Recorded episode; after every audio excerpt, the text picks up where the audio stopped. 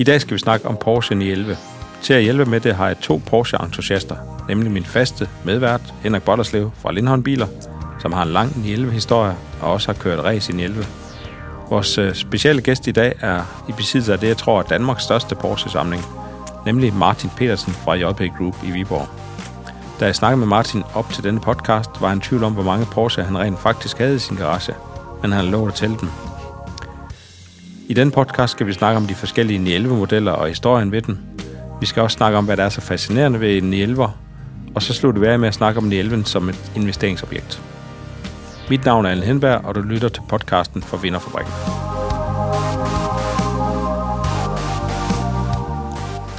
Jamen, velkommen til Henrik, og velkommen til Martin. Tak for det. Tak for det. Tak fordi I vil komme.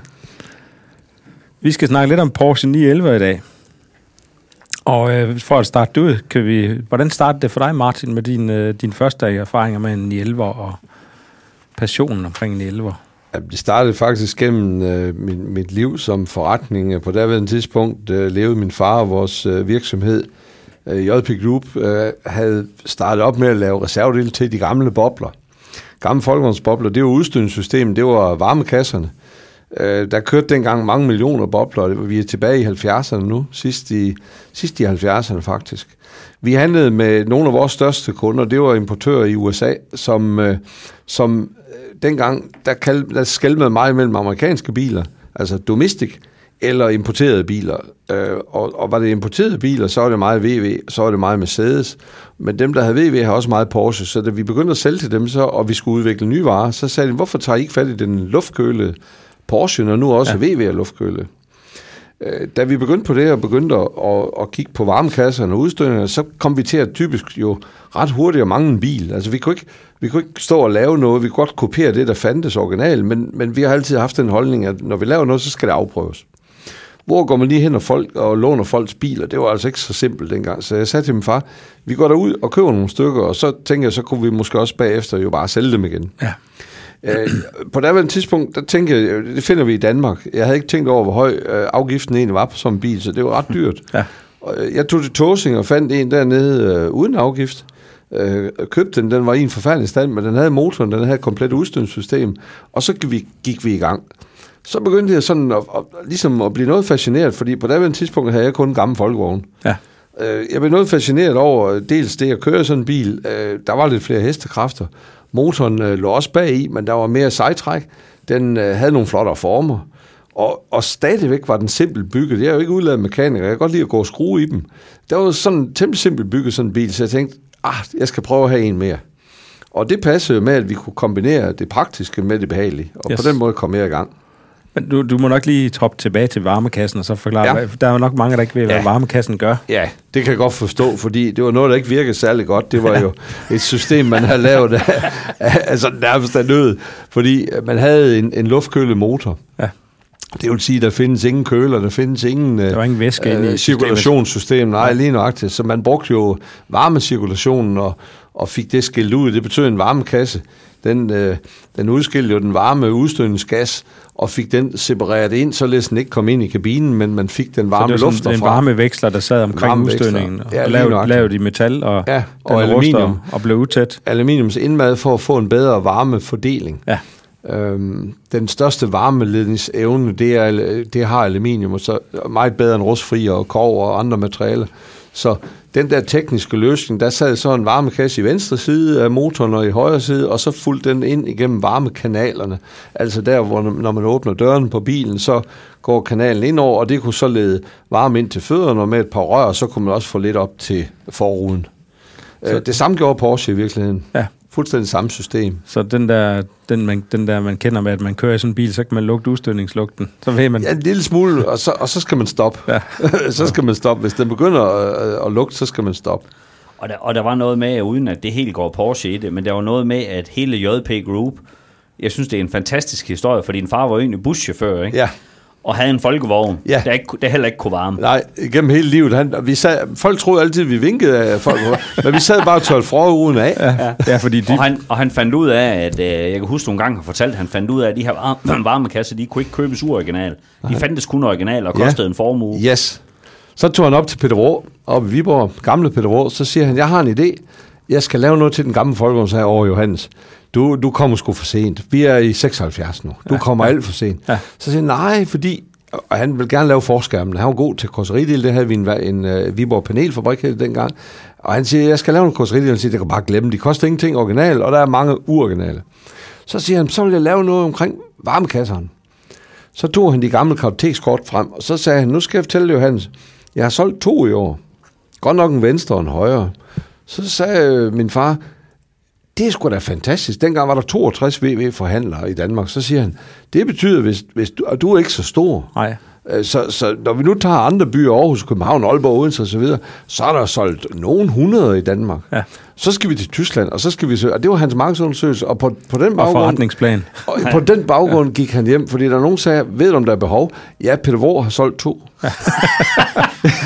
Og, og det var faktisk det, han gav, ja. gik og sagde mange år. Er det ikke fantastisk? Jo, og det, jeg synes, det er den mest fantastiske forretningsplan, og så kørte vi på det. Ja.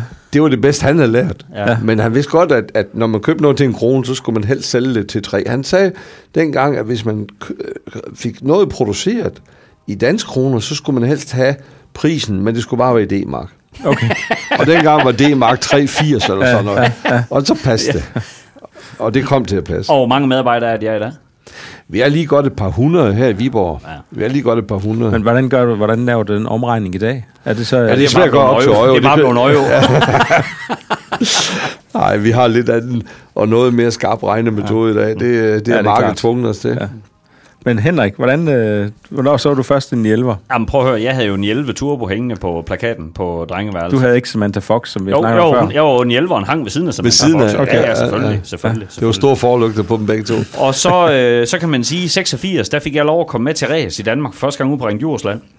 Og det er John Jensen, som startede Dantax højtaler op i Pandrup. Han kørte Special Saloon Car i en Porsche RSR, en 11 RSR.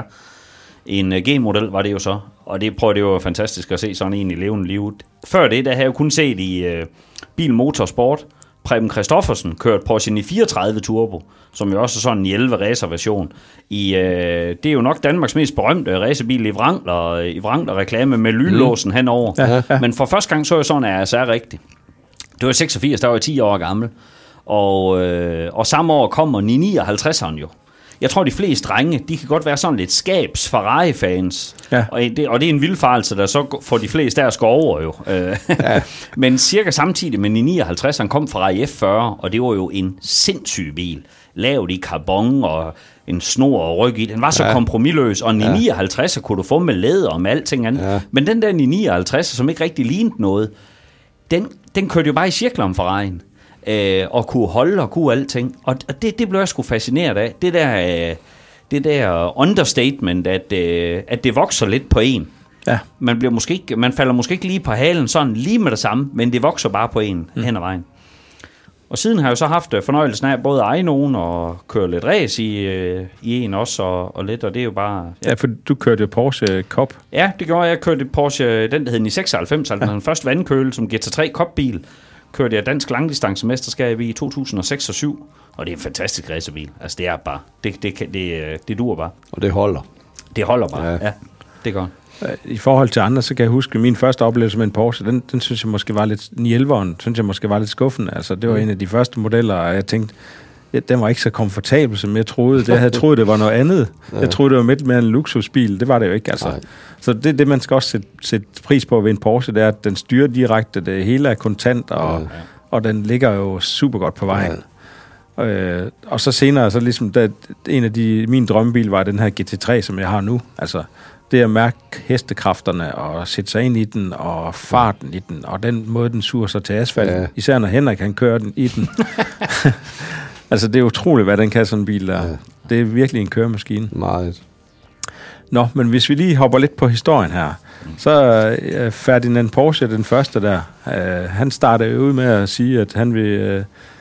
Uh, uh, if you, han, han kan ikke finde den sportsbil, som han selv vil have, så derfor bygger han den selv. Ja. Og, øh, men ellers så den første generation af, af Porsche, de, øh, han, Ferdinand Porsche, han byggede jo VW-boblen øh, omkring ja. krigens tid. Op der. til Hitler, ja, ja, i 36-37 begyndte de allerførste prototyper. Og så, så, så den næste generation af, af Porsche-familien, som også hedder Ferdinand, han tegner så 356'eren. Ja. Og, og der begynder vi at få lidt mere kommersiel succes med Porsche også. Ja.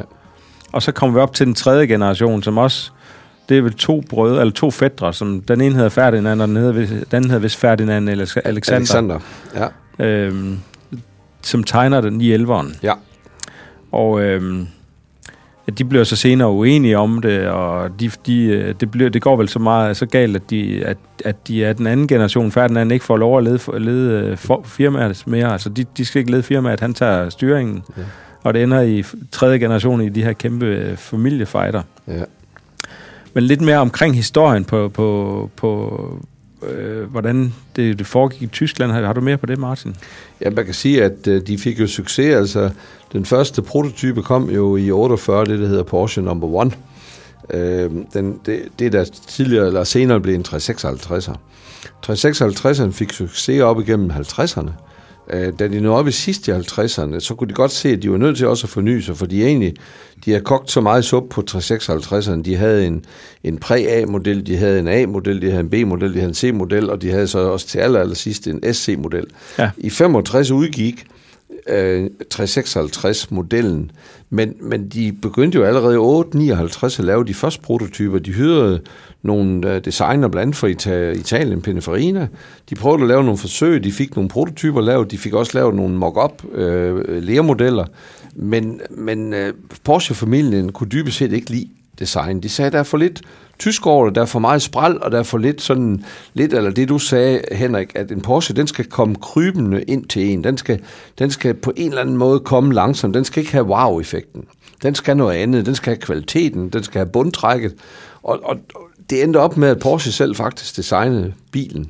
Og øh, de brugte selvfølgelig nogle af tankerne for, for, for de italienske designer, men op igennem 60'erne fik de lavet nogle kørende prototyper, og i 63 faktisk på Frankfurt, de var, de var faktisk ikke færdige. Den var lige, det var lige før malingen ikke var tør, da de, i, den 11. september 1963 øh, har demonstration på øh, messen i den store Frankfurt IAA-messe. Men den vagte jo et kæmpe opsigt. Den holdt ved siden af en, øh, en Porsche, et par Porsche 356 modeller, en Cabriolet og en Coupé, men det var i 11'eren, der, der gav det helt store øh, øh, ja, publikumsinteresse. Ja. Og hvad var, hvorfor skiftede man over? Hvad, var, hvad skal man sige, hvad er de store ændringer Ja. fra 356 til 911'eren? Designet, man har prøvet at, man har prøvet at lette lidt øh, hen ad åren, lave 356'eren lidt mindre gumbetung, lidt mere, lidt mere lækker, altså lave et lidt lækrere design, men man kan også godt se, at man havde sine begrænsninger. Man var nødt til at komme med noget helt nyt. Ja. Man havde også problem med, at man havde blevet ved med at prøve at give den firecylindrede motor flere og flere heste. Man var nu nået op på 95 heste i nogle af de sidste.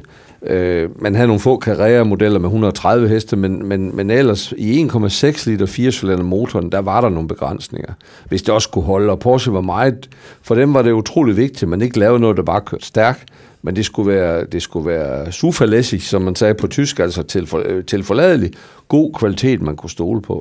Så man vil op i en 6 motor. Ja. Og 95 heste, det lyder jo ikke af alverden i dag på en 1,6, men det skal jo holdes op imod, at en, øh, en 1,6 dengang havde en 55-60 hest. Ja, Nobel Cadet ja. Ja. eller, eller, eller et VW Bobble var måske Havde midt i 30'erne eller ja, sådan den var, noget. den var lige nået op omkring 38 ja. eller Ja. 34, 34 heste, Ja. tror jeg det var, med Ja. 1200 motoren på det ja. tidspunkt. Men den starter jo så med at hedde 901. Jeg starter faktisk med 901. Deres interne betegnelser, det er den i mange år op igennem 60'erne. øh, Det er 901. Og øh, den hed 901, øh, og 901A blev, blev anden generation, og man udstillede så med den i Frankfurt som 901'eren. Man fik lavet brochure-materiale, men året efter, man, man var ikke klar med den bil, man udstillede, men man, man var så interesseret fra Porsches side i at bringe noget nyt på markedet, at man var nødt til at gøre et eller andet, så den skulle være klar til 63 udstilling. Men først op igennem 64 begyndte man at få nogen produceret. Faktisk først i august 64 begyndte de første at rulle ud fra båndene, og man udstillede så i, i oktober 64 i Paris på den store internationale udstilling. Og der kommer Peugeot hen og siger, øh, 901, der er noget med 0, og der er noget med tre cifre. Ja. Øh, det har vi altså øh, beskyttelse på. Så de må de i hast øh, blev de tvunget til at ændre navnet, og de gik så hen og satte et et-tal på, 911. Yes. Det som i dag alle kender. Ja. Der er ingen, der vidste, at den på et tidspunkt øh, i virkeligheden hed 901, men det har den altså. Og, og det er jo vildt, at den mest ikoniske modelbetegnelse vel nok i, øh, i bilhistorien, den blev til ved et tilfælde. Et totalt Nå, der må ikke hedde noget med 0 i midten, Nej. så må vi skulle give den et et Det var, det var en plan B. Ja. Det var en plan B. Og meget god, meget god plan B. ja. Øh, men øh, Alexander, han starter så senere det, der hedder Porsche Design op og laver ja. ure og Ja. solbriller og vaskemaskiner ja. og sådan noget. Ja. Og det var ligesom, så han, han, endte, han endte faktisk ikke rigtig med at fortsætte med bilerne. Nej, han blev lidt sådan det sorte for i familien. Han, øh, han fik hans øh, opholdssted i Selamse, Ja. øh, og øh, i Østrig, og blev, blev sådan ligesom øh, den, der, der blev lidt familiens sorte for på en eller anden måde. Ja. Øh, og meget symptomatisk, da han døde, så solgte man simpelthen Porsche Design. Øh, man har så senere fået det tilbage igen, men, men man, man, man gav det aldrig den værdi, som, som han selv synes, det havde. Og i, i dag, der står Porsche-familien jo som en af de store ejere af VW-koncernen. Altså, Ja, de, led, de, de står på omkring 52 procent af, af stemmeberettigelsen. Så, Ja. ja. så de har jo sådan set stemmemandatet. ja, Og så står de lidt lavere på det økonomiske, 30 procent. ja, Så, så, så hele koncernen er jo kæmpe, kæmpe stor. ja. Så det, det springer ud derfra. Hvis ja vi det lige- gør det. Hvis vi hopper over til modellerne, altså siden 1963 og så op til nu. Skal vi lige vende, altså hvordan var det, den kom fra start af, den her bil? Nå ja, altså, fordi det, den ja. ikke, øh, så, så kom den jo 356, og en 4 cylinder, det er 1,6'er. Yes. Up til up til, nu har vi så en 2 liter 6 cylinder, 110 heste, Ja. som den startede med. Den allerførste, ja.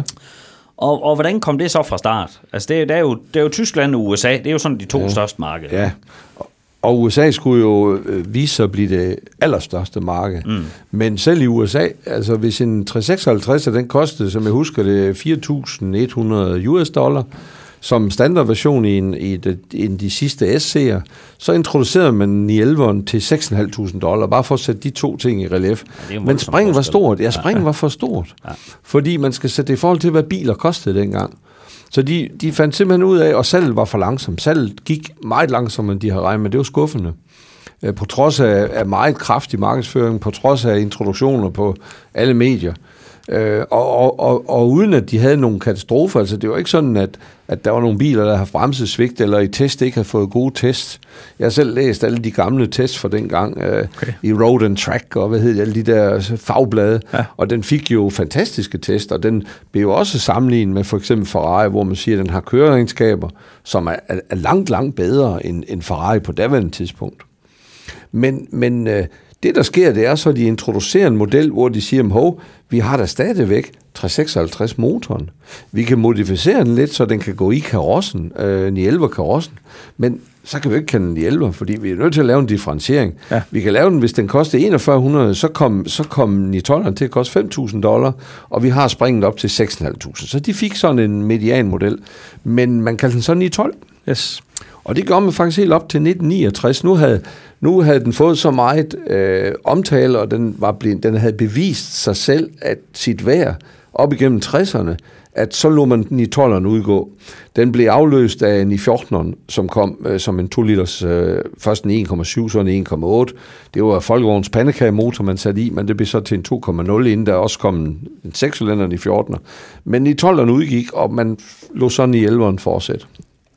Der begyndte man at tage Nu kunne den leve selv. Ja, nu kunne den leve selv, Ja, og den ja. blev voldsomt populær. Ja.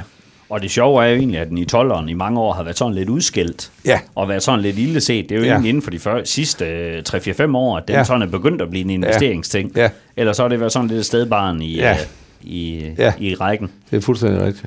Og jo egentlig en fin bil. Ja, fordi Fin den, bil. Har, den har jo skønheden fra en tidlig 11 og den der Ja. ja. meget simpel teknik fra 356. Styretøj, bremser og undervogn er jo en, en 11. Yes. Øh, og den havde jo trods alt 90 heste. Og det var, ja. det var også lettere jo. Det var lettere, ja. og den havde 90 heste. Ja. Jeg har nogle stykker, de kører fantastisk.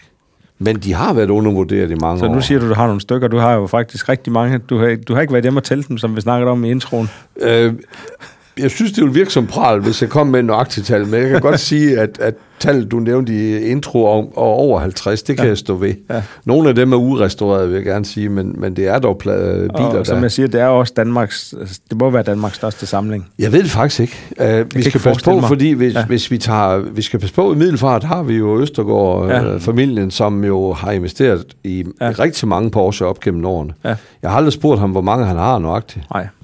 Men jeg tror godt, jeg kan sige en af Danmarks største, Ja, ja. uden at det er prallende. Yes. Men øh, skal vi lige prøve at gå igennem rækken af 911'er, op igennem tiden. Ja. Ja. Startende for 63, Henrik. Jamen, det starter jo med den her øh, tidlige F-model, som man, øh, som man jo kalder den. Og så er der jo lidt mere, om den er med kort eller lang akselafstand. Ja, Og det, øh, som jeg husker det, så kører den med kort akselafstand op til og med 68, ikke? Ja. Op til 68. ja faktisk øh, august 67, altså Ja, okay. 68-modellen. Modellen kører med lang akselafstand. Yes. Ja. Så man taler jo Nej, om... kort, kort aksel, altså Ja. op til ja, kører ja, med altså, kort. ja, de først kører med kort. Short wheelbase, som man Yes. kalder det på. Og den var jo, øh, den var jo helt speciel. Altså det, der er jo kendetegn med en 11'eren, det er jo en hækmotorbil. Det er jo... Øh, og den har jo, der er jo sagt og skrevet meget om det her hækmotor-koncept igennem årene, og det var jo halvgiftigt til at starte på. Ja, og det var øh, som årene er gået, så må vi sige, så er der blevet længere og længere akselafstand, og motoren er flyttet længere og længere ind mod midten af bilen. Dengang var det kort akselafstand, og motoren helt bagud. Yes. Så det er lidt specielt. Ja. Jeg har selv en 70, og det er jo så med long wheelbase, men Ja. ja. den er da også, øh, den er da også speciel. Den skal man da være over, når det er lidt våd. Og Det er en bil, man skal køre. altså skal man, køres. Ja, det er ikke sådan, at man bare sætter konen i, når det regner. Nej. Uh, det, det, det går ikke. Og om vinteren må den ikke være særlig sjov. Nej, og der skal altså, man holde sig væk fra Ja, den. ja. Men den første generation kører jo med kort eller med lang akselafstand fra, fra 364, der hvor de er. Mm. Det er vel egentlig reelt set først i 64, de begynder at producere nogle biler, ja, som du ja, nævner. august 64, der Og- kommer de rigtig i gang. og 10 år frem. Ja. Ikke? Frem Jo. til 74. Og det er jo den her meget, meget elegante 911'er med det smalle karosseri, med de små kofanger, små kromkofanger. Ja. Og så kommer vi jo... Øh, Og med en S-udgave med lidt bredere lister og, ja. Og, og lidt mere udstyr. Ja, de Lidt, skulle lidt større bremser også dengang. Lidt større bremser, ja. starter med en 2 liters med 110 heste, og så ret hurtigt bliver det jo til en, den lille til en 2,2 med 125 heste, en karburatorversion. Så kommer den jo som en E, og den hed T, den Ja, det er lille. jo T'eren. Ja. Så, Og så kommer kommer E'eren E'eren ja, med direkte indsprøjtninger. 140, ikke? 140 heste, Ja. og så kommer S'eren med 165, tror Ja. jeg, der. Heste. til at starte på, Ja. og stiger lidt efterfølgende. Er den ikke op af 190 Jo, til sidst? eller sådan 190 ender den noget? med. Ja, som 2,4. Ja. Ja, Og hvordan kører sådan en med 190 heste? Men den kører faktisk godt. Ja. Ja. Den kører faktisk godt. Altså 374 modeller, jeg har et par stykker af dem, en Targa og en, og en Coupé. øh, Den ligger godt på vejen. Altså den, øh, det er klart, at det, han har fået bedre bremser. Ja. Ja. Det hele styrtøj og så videre, øh, torsionsstængerne, og det hele er lige, det er lige blevet dimensioneret en lille smule anderledes, og det har gjort, at den, at den kører bare bedre. Øh, Jeg synes, det er sjovt at køre en 2,0 fra 65, ja. men det er, det, det, det er mere sporty at køre i en 2,4 øh, med, med 190 Så det ene er lidt mere en veteranbil, og så den anden er Ja, lidt... Øh, det er to måder at køre bil på, faktisk. Ja, Ja. Men S'eren har jo også været en vild, vild, vild bil for ja, da, sin den, tid. da den kom med 160 ja. heste, 165 heste der i 67, ja. så var det en vild vogn. Ja. Det var det. Og den mest berømte F-model, øh, det er jo, kommer jo så i 73, for det er jo så en, en 2,7 Carrera RS. Altså det må jo være Det jo den, vildt. Det, det var Ja. den mest berømte. Det Ja, var jo søren. en, øh, og første gang jo man ser RS-betegnelsen Ja. på en øh, for, og for, RS, det betyder... Rensport. Rensport. Altså det er motorsport. Motorsport. Yes. Yes. 2,7 øh, liters øh, med 210 heste. Øh, og det var jo helt fuldstændig vildt. Vi er 73, altså en familiebil har altså stadigvæk 60 heste. Ja. Øh, så det var, det var helt vildt. Og det var det med den lille det hækspoiler. er jo den, der Ja. introducerer den her Ja, Dogtail. øh, Yes. Anne, Anne Rump, Ja. Ja. Som, øh, som jo den dag i dag, øh, du kunne få en hjælper med. Ja. Øh, som ja. du vil. De har vel senest lavet den med Sport Classic-udgaven her Ja. for et par år Ja, siden, hvor den ikke så mange år siden. fabriks, fabrikslavet med det. Og det er jo, det er jo, en, det er en bil, der handles til ret høje penge, når du snakker investeringer. Ja, den, den dyr, ja. Den, ja. Den, er, den er jo de der en 600-700.000 euro. Ja. Ja. Der blev produceret 1600 af dem dengang, og det var kun, øh, eller var 1400 eller et eller andet. Øh, Jeg tror faktisk, det var 1600 ja. og nogen 60 ja. eller sådan noget. på, på de to årgange, Ja. og så er det... Øh, Man skulle lave 500, fordi ellers så kunne man ikke få den serie godkendt. ja, ja. Og det var det, man regnede med at lave. Men det blev en kæmpe succes. ja. Så man kom op på omkring 1600, tror jeg. Så helt, øh, helt ikonisk jo, øh, helt ikonisk bil. Dengang fandtes der ikke en cabriolet-udgave af en Jelveren, det var en coupé. Og så lavede man Targa-udgaven jo, Ja. med den her kraftige Targa-bøjle, som man øh, senere aflevede, og så genoplevede i forbindelse med den sidste seneste, den i 91. Og de første Targa, de havde jo faktisk også den her soft window, Ja, øh, som var en, en, en bagrude, du kunne knappe af. Så det var i princippet en cabriolet med en styrtbøjle på. ja og så et telt. Ja, og så et telt, ja, præcis. Jeg har sådan en 911 uh, Targa S. Uh, Den kører stærkt, og man kan slå hele teltet ned, Ja. ja. man plejer at sige. Ja, ja. Og så har du bare lige Targa-bøjlen. Ja. Og så da vi når 74, så kommer G-modellen jo så, som... Øh, der er vi kommet i 70'erne. Amerikanerne begynder at sige, at prøv at høre, i tid i Kalifornien, der er noget med, noget, der er noget med nogle sikkerhedsregler. Ja. Vi skal have nogle større Forurening og sikkerhed. For, forurening og sikkerhed. Vi skal Ja. have nogle større kofangere. Ja. Den skal, øh, på det tidspunkt havde Kalifornien vel de mest restriktive sikkerhedskrav i verden. Verdens meste, ja. Og hvordan Zuland får man lavet, øh, der så, man så jo nogle forfærdelige eksempler på det, altså den Ja. engelske MGB fik Ja. jo nogle helt uklædelige store gummikofanger. Se nogle af de gamle Mercedes'er. Ja, ja, det var ganske Med, forfærdeligt. med, med extension, altså Ja, med forlængede kofanger. Ja, Mercedes SL blev Ja, også helt for fuldstændig eksempel. ødelagt. Ja. Øh, og det fik man alligevel nede i Suffenhausen jo så fundet en, øh, en, en god løsning på, og fik lavet den med, øh, med gummikofanger, med, med, der havde- kunne tåle et vis er sådan impact. kollisionszonen. Ja. Præcis. Ja. Små støddæmper, der sad inde bagved, Ja. ja. faktisk. Og, øh, og den bliver jo mega, den bliver jo mega berømt, øh, G-modellen, mega stor, og vel egentlig den generation, der kører flest år, må det være. Ja. Den Ja. kører jo helt fra, fra Til 89. 74 til 89. Til 89, ja. Yes. Så det er 15 år, det er jo en ja. Ja. sejlivet bilmodel. Ja, 2,7 liter motor i de første, 3,0 fra 1980 og så op til 84, hvor det bliver en 3,2 liter, og det er så den, der lever tiden ud. Ja. Med forskellige gearkasser, der kommer nogle opdateringer på gearkasserne. Altså Øh. 4 og 5 speed, eller... Nej, ja, både det, fordi 5 speed var på nogle modeller ekstra Ja. Tilbehør, men også at man havde det, der hed i 15 gearkassen, der kom i 72, øh, altså 8. måned 72 for 73 modellen, en, en gearkasse med kortere skift, øh, mere, hvad skal man sige, mere præcis skift. Ja. Så gik man op i, i G50 øh, gearkassen, den kom i 86 på, på G-modellen og kørte op til 89, og, og en, en 89, eller en 86 til 89 3,2 liter med, med, med øh, 50'er gearkassen, det er nogle af de bedste G-modeller at køre i. Den kom så også der, nu kom så Cabrioleten kom i 83 Yes. og kørte op til 89. Cabrioleten blev også en populær variant. Første rigtige cabriolet. Ja, det var den rigtige cabriolet. Ja. Ja. Man fortsatte med Targa-princippet op gennem årene. Øh, ja, faktisk jo helt op til 964-modellen. Altså, den ender jo i, når G udgår. Og jeg kan huske dengang, der blev det jo præsenteret som en revolution. Øh, de begyndte op igennem 80'erne at få økonomiske problemer ved Porsche. Ja. I kan måske huske, at de begyndte at lave for Mercedes nogle speciale øh, biler. De begyndte at montere og samle andre biler, fordi de simpelthen ikke havde nok at lave. Mercedes 500e. 500e er jo produceret ved Porsche på Porsche i Suffenhausen. Ja. Men G-modellen er jo, er jo der, er sket, der er jo mange spændende ting. Altså, det er blandt andet får vi jo den første turbo i G-modellen. Ja, Ja. Øh, Med, kald, den, kald den kæmpe, 30 med den turbo. kæmpe vinge her Ja. bagpå. Med den Ja. store vinge. ja. I lidt, 75 ja, øh, i lidt det. forskellige størrelser afhængig Ja. af. Ja. Og det er jo lige nøjagtigt ikke den første serie produceret turbobil, for det blev en BMW 202 Turbo. Men det er så nok nærmest nummer to serie Det må være en af de første. Ja. Ja. Hvornår kom BMW'en? Jamen, den kom jo i 74. 74, 73. ja, ja. 73. Ja. Og, øh, og så kom Porsche så. Ja. 3 liters Ja. til at starte på. Yes. 260 heste. Ja, I, øh, op fire til, gear. ja, op til Det er 8. sådan en, jeg kører i i dag. Ja, op til 78, Yes. hvor den så stiger til 3,3 for intercooler for 300 heste. Ja. Stadigvæk kun 4 gear. Ja. Bilen har 4 gear op til den sidste produktionsår, det er 89, der får den 5 gear. 8. måned 88, altså Ja. 89 Ja. modellen, som du siger, Ja. Henrik. Ja. 5 gear. Og jeg har sådan en 87 og 3,3 med 4 gear. Og det er jo en... Dengang har det jo været helt fuldstændig sindssygt. Men, og det er jo en vanvittig bil, og i dag også at køre i. Den er rå, og den kommer jo, når turboen slår til, så er der jo ikke nogen øh, modificeringer med elektronik eller noget som helst. Den slår bare til. Så man får et spark bag i, øh, når man lader den komme op på ja. 4.500 omdrejninger. Så, Og så, i dag er det jo... Så det er, sådan, en høj- det er en højtryksturbo, det er ikke Ja. de her lavtryksturbo, der det kører længe fra. det blev moderne. Ja, Så det, det- det, det er simpelthen for at få max hestekraft ud af den, så slår den til senere. Samtidig har Ja. du en bil med 4 gear, der kan køre 260 km i timen, så Ja. den er mega højgearet.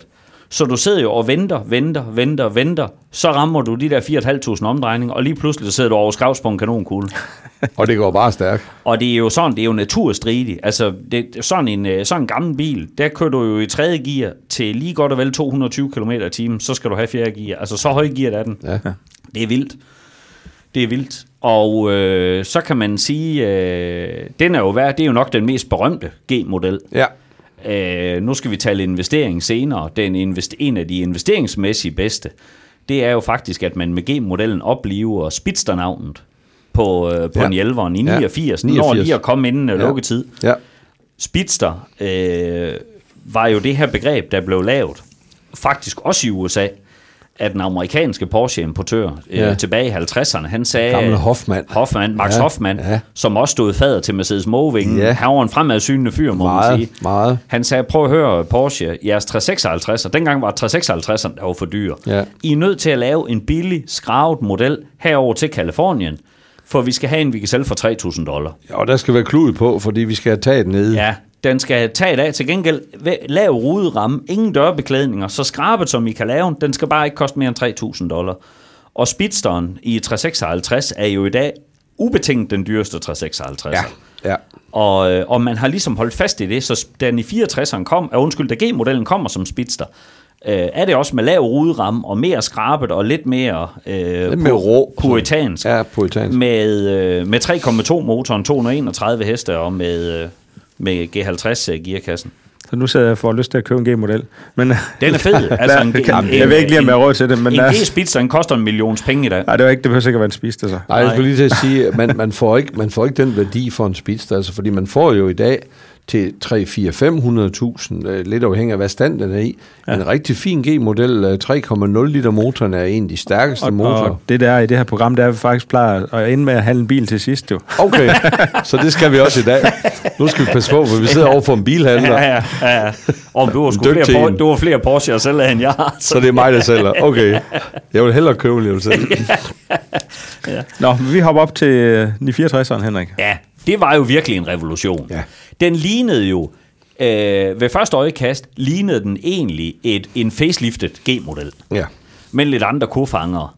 Øh, men det var i virkeligheden 80% ny bil, eller Det var det. 85% Ja, ny bil. Det, det påstod de selv, og det var det også. Ja. Det kan jeg jo se. Nu jeg jo dele til bilerne. Ja. Ja. Det, det er, øh, for, der er meget, meget få dele, der er de samme. Dørene var det samme. Ja. Dørene var det samme. Det er, en dyr, det er noget af det dyreste produkt, der er udviklet på en bil, det er fordørene. Okay. Nå, ja. Det er det faktisk. Med kollision og med pasform, fordi meget er bygget op omkring dørene på en bil. Ja. Øh, så, så derfor lå man bilen gå videre øh, op i en 64 udgave. Ja. Det, der var helt usædvanligt ved den i 64'erne, eller det, der egentlig er sådan øh, er landemærket med den, det er jo, at det er den første, hvor det bliver muligt at få firehjulstræk, og det er den første en 11, hvor det bliver muligt at få øh, rigtig automatgear. Helt tilbage i F-modellen, vel egentlig også i G, øh, der kunne du få det, der hedder en Sportomatic, Ja. Som var en manuel gearkasse, men uden kobling. Okay. Altså hvor du havde øh, med sådan en automatisk kobling. Ja. Ja. Øh, men her Tre var, gear, som jeg husker. Yes, her, ja. var det altså, her var det altså en rigtig automatgearkasse, man havde. Og, og på det tidspunkt havde, øh, rigtigt som Martin siger, Porsche havde ikke nogen penge. Så det var ZF, der lagde en gearkasse til. Og det var rent faktisk samme, øh, samme gearkasse, som ligger i en øh, Mercedes 124, altså datidens Ja. ja. E-klasse, Ja. 4-trins øh, ZF Ja. gearkasse. Det reklamerede de ikke med, men det var det faktisk. Det var ikke specielt sporty, Nej. men så havde man jo lavet det her Tiptronic, og det var vel nok en af de første biler, der kom med Tiptronic. Jeg tror, det var den første. Køre manuelt. Ja. Yes. Jeg prøver, det var jo ren Formel 1. Ja, det, ikke, det var en, ingen, mere end Formel 1-teknologi, for de havde det ikke engang på det tidspunkt. Det var et godt salgsargument i hvert fald. var, det var helt vildt. Men det var stadigvæk med, at du rykker gearstangen tilbage for at gå op i et højere gear. Øh, Nej, det var det vendte Ja, nemlig forkert. Du skubber den er frem omvendt. Du frem, frem for for op i et højere at give gear. op og trækker tilbage, så det fungerer lidt omvendt. Okay. Ja. Øh, Var det det amerikanske marked, der havde efterspørgsel på Ja. det, igen på klart. automatgear? Helt klart. Altså, Ja. fordi der kørte vi ikke så meget automatgear i Europa Nej. dengang. Igen så lavede man, øh, igen lavede man øh, Coupé og Cabriolet og Targa, som gamle Targa, som bekendte, med en 3,6 liters motor med 250 heste.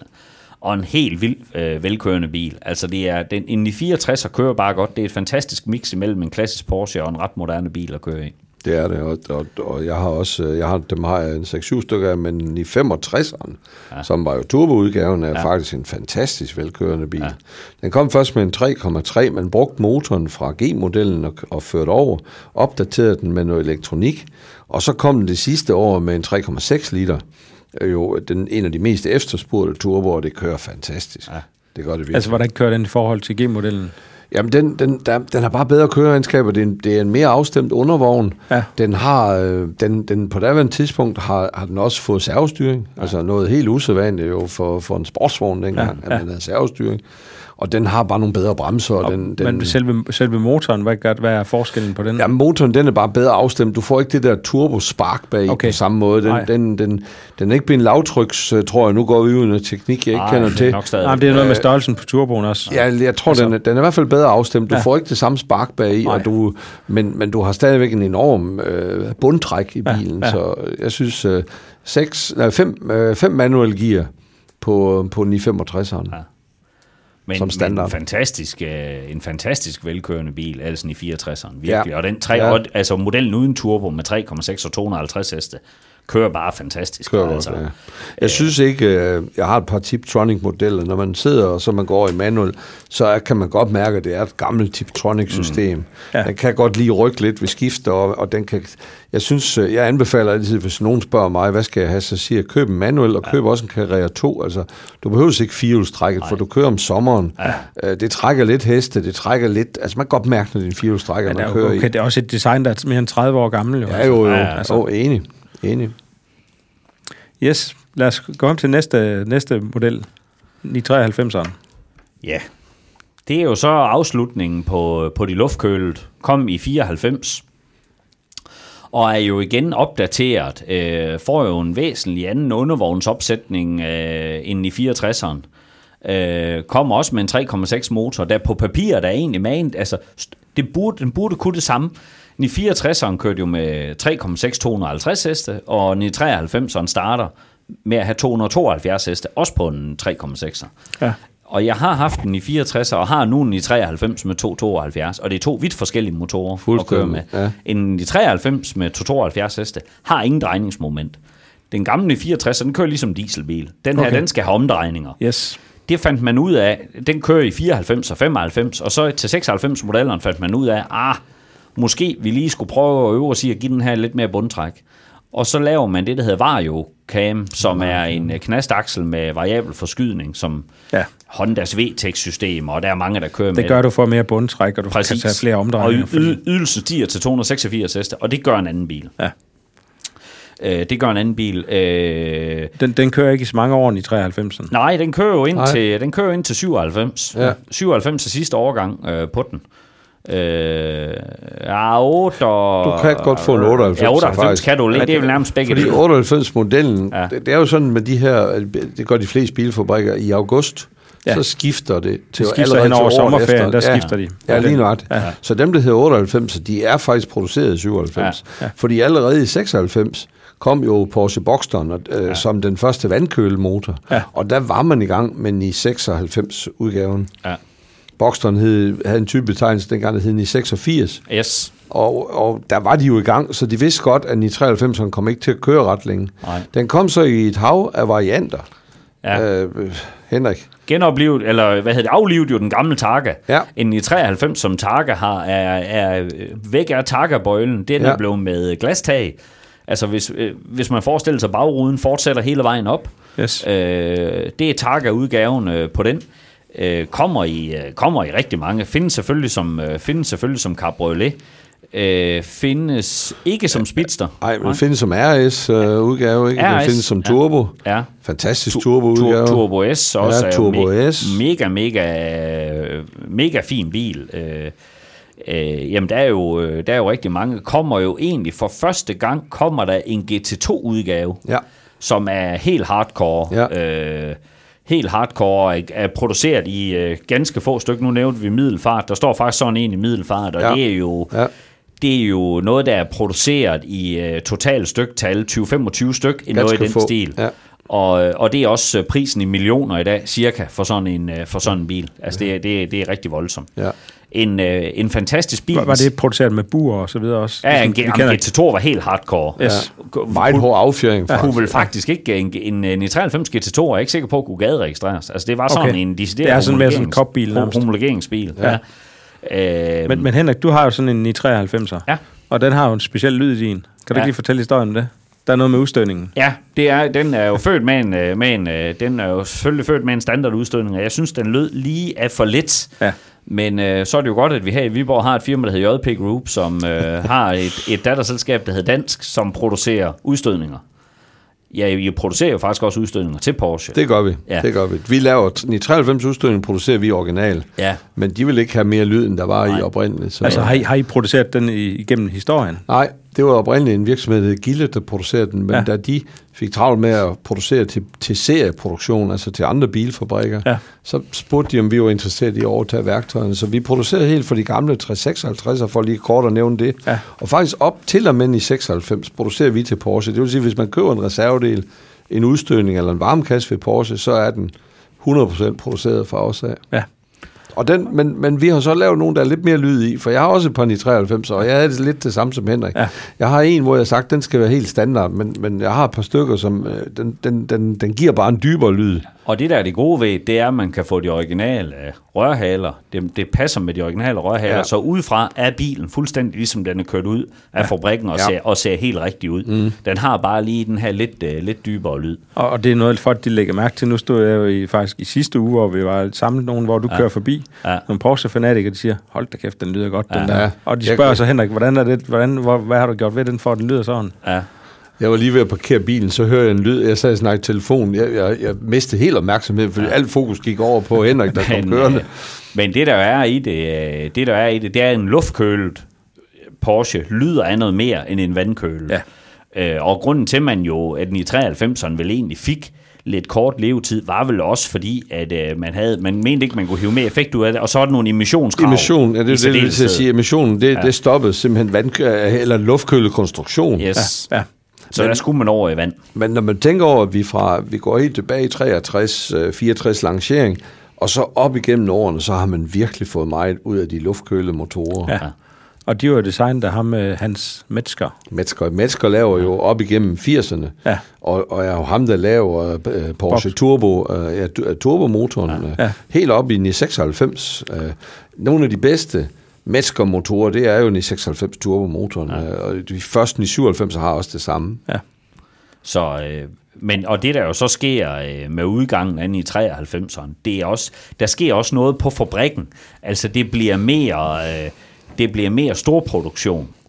Ja. Øh, ja. For, fordi, fordi øh, man kan bare se det på styktallene. Ja. Altså det, det bliver en helt anden fabrikation øh, Ja. at komme til. Hvor det lige pludselig bliver, da vi går over i de vandkølede, som jo vel nok er den største revolution øh, i, på tværs af de her otte, ja det er otte generationer vi er i nu, ikke? Jo, men, i, men i 96'eren. Ja. Og i 96'eren, det er jo sådan den øh, grimme ælling i, øh, i kurven, at det blev udråbt til. Punkt 1, så er det den første kørt med vandkøle. Punkt 2, så er det den øh, første og eneste, der ikke har runde forlygter. Ja. Ja. Spejlæggende. Ja, det er Og det blev en øh, spiegelejr, ja, spejlæg. Fra Boxster. Ja. Ja. Out for Boxster konstruktion. Og, øh, og kan vide, hvis de har lavet den med runde forlygter, om ikke sådan har været øh, lidt mere velset. Men den, den er vel ved at blive sådan lidt, øh, kommet lidt tilbage nu, faktisk. Ja, her ja. i, Ja. Den, har været 2020, ud, ikke? den har været ja. udskilt så Ja. længe. Ja. Det så er der nu flere, der har været den. efterhånden, ja, ikke? Altså ja. i 24, i 44, begynder Ja. også lige stille at komme. Kan I huske de gamle i 14, og det var også noget, der ikke var noget værd. Det begynder også at komme. Ja. Og i særdeleshed, øh, altså den i 96 er jo en, en, en ret fin bil, og i særdeleshed, hvis vi kommer op i anden generation af den, Ja. altså fra 2002 og frem, to, ja. hvor den bliver faceliftet og går fra 3,4 til 3,6 liters motorer og sådan noget. Øh, fordi det, der også sker med Porsche ved starten af den i 96'erne, det er i lighed med mange andre bilfabrikker, der er midt i 90'erne, det er, at der går stor spareiver i, kan vi lige squeeze produktionsomkostninger Ja. lidt. Og, og mm, det er måske knap Porsche-kvalitet. De kaldte det global sourcing, men global sourcing var noget, de tyske ingeniører ikke brød sig om. Men ledelsen ved Porsche forlangt, at vi skulle ud og spare, altså der skulle spares på produktionsomkostninger. Man må også sige op gennem 80'erne, hvor de ikke vil spare for nogen pris, og det skulle være tyske. Altså man kunne se rundt omkring Stuttgart, der var lå jo en, en her af underleverandører til dem. Kom man ret, længere, ret meget længere væk, øh, en 100 km omkreds, så var, det, så var man væk fra leverandørerne til Porsche. Altså, i dag er leverandøren med alle andre steder end i Stuttgart. Ja. Og det er lidt synd, Ja. ja. og, og nu sidder vi og taler om, at det er god kvalitet. Ja. Hvis vi sidder her igen om øh, 30 år, Ja. så, så er fortællingen ikke den samme, tror jeg. Nej. For der er sket noget med kvaliteten ved overgang til de vandkølede. Det gjorde der bare. Og det er ikke noget med vandkøling at gøre, det har Nej. noget at gøre med den, med den ånd, der er. Og, Ja. ja. og en ny Porsche i dag er heller ikke lavet i den kvalitet, som eksempelvis en i 93'erne var. Det Nej. er, det, det, er, det, er, det er blevet et andet. Man er blevet ekstremt fokuseret på, at uh, Porsche er den bedst indtjenende bilfabrik overhovedet, mål per, per enhed. Ja.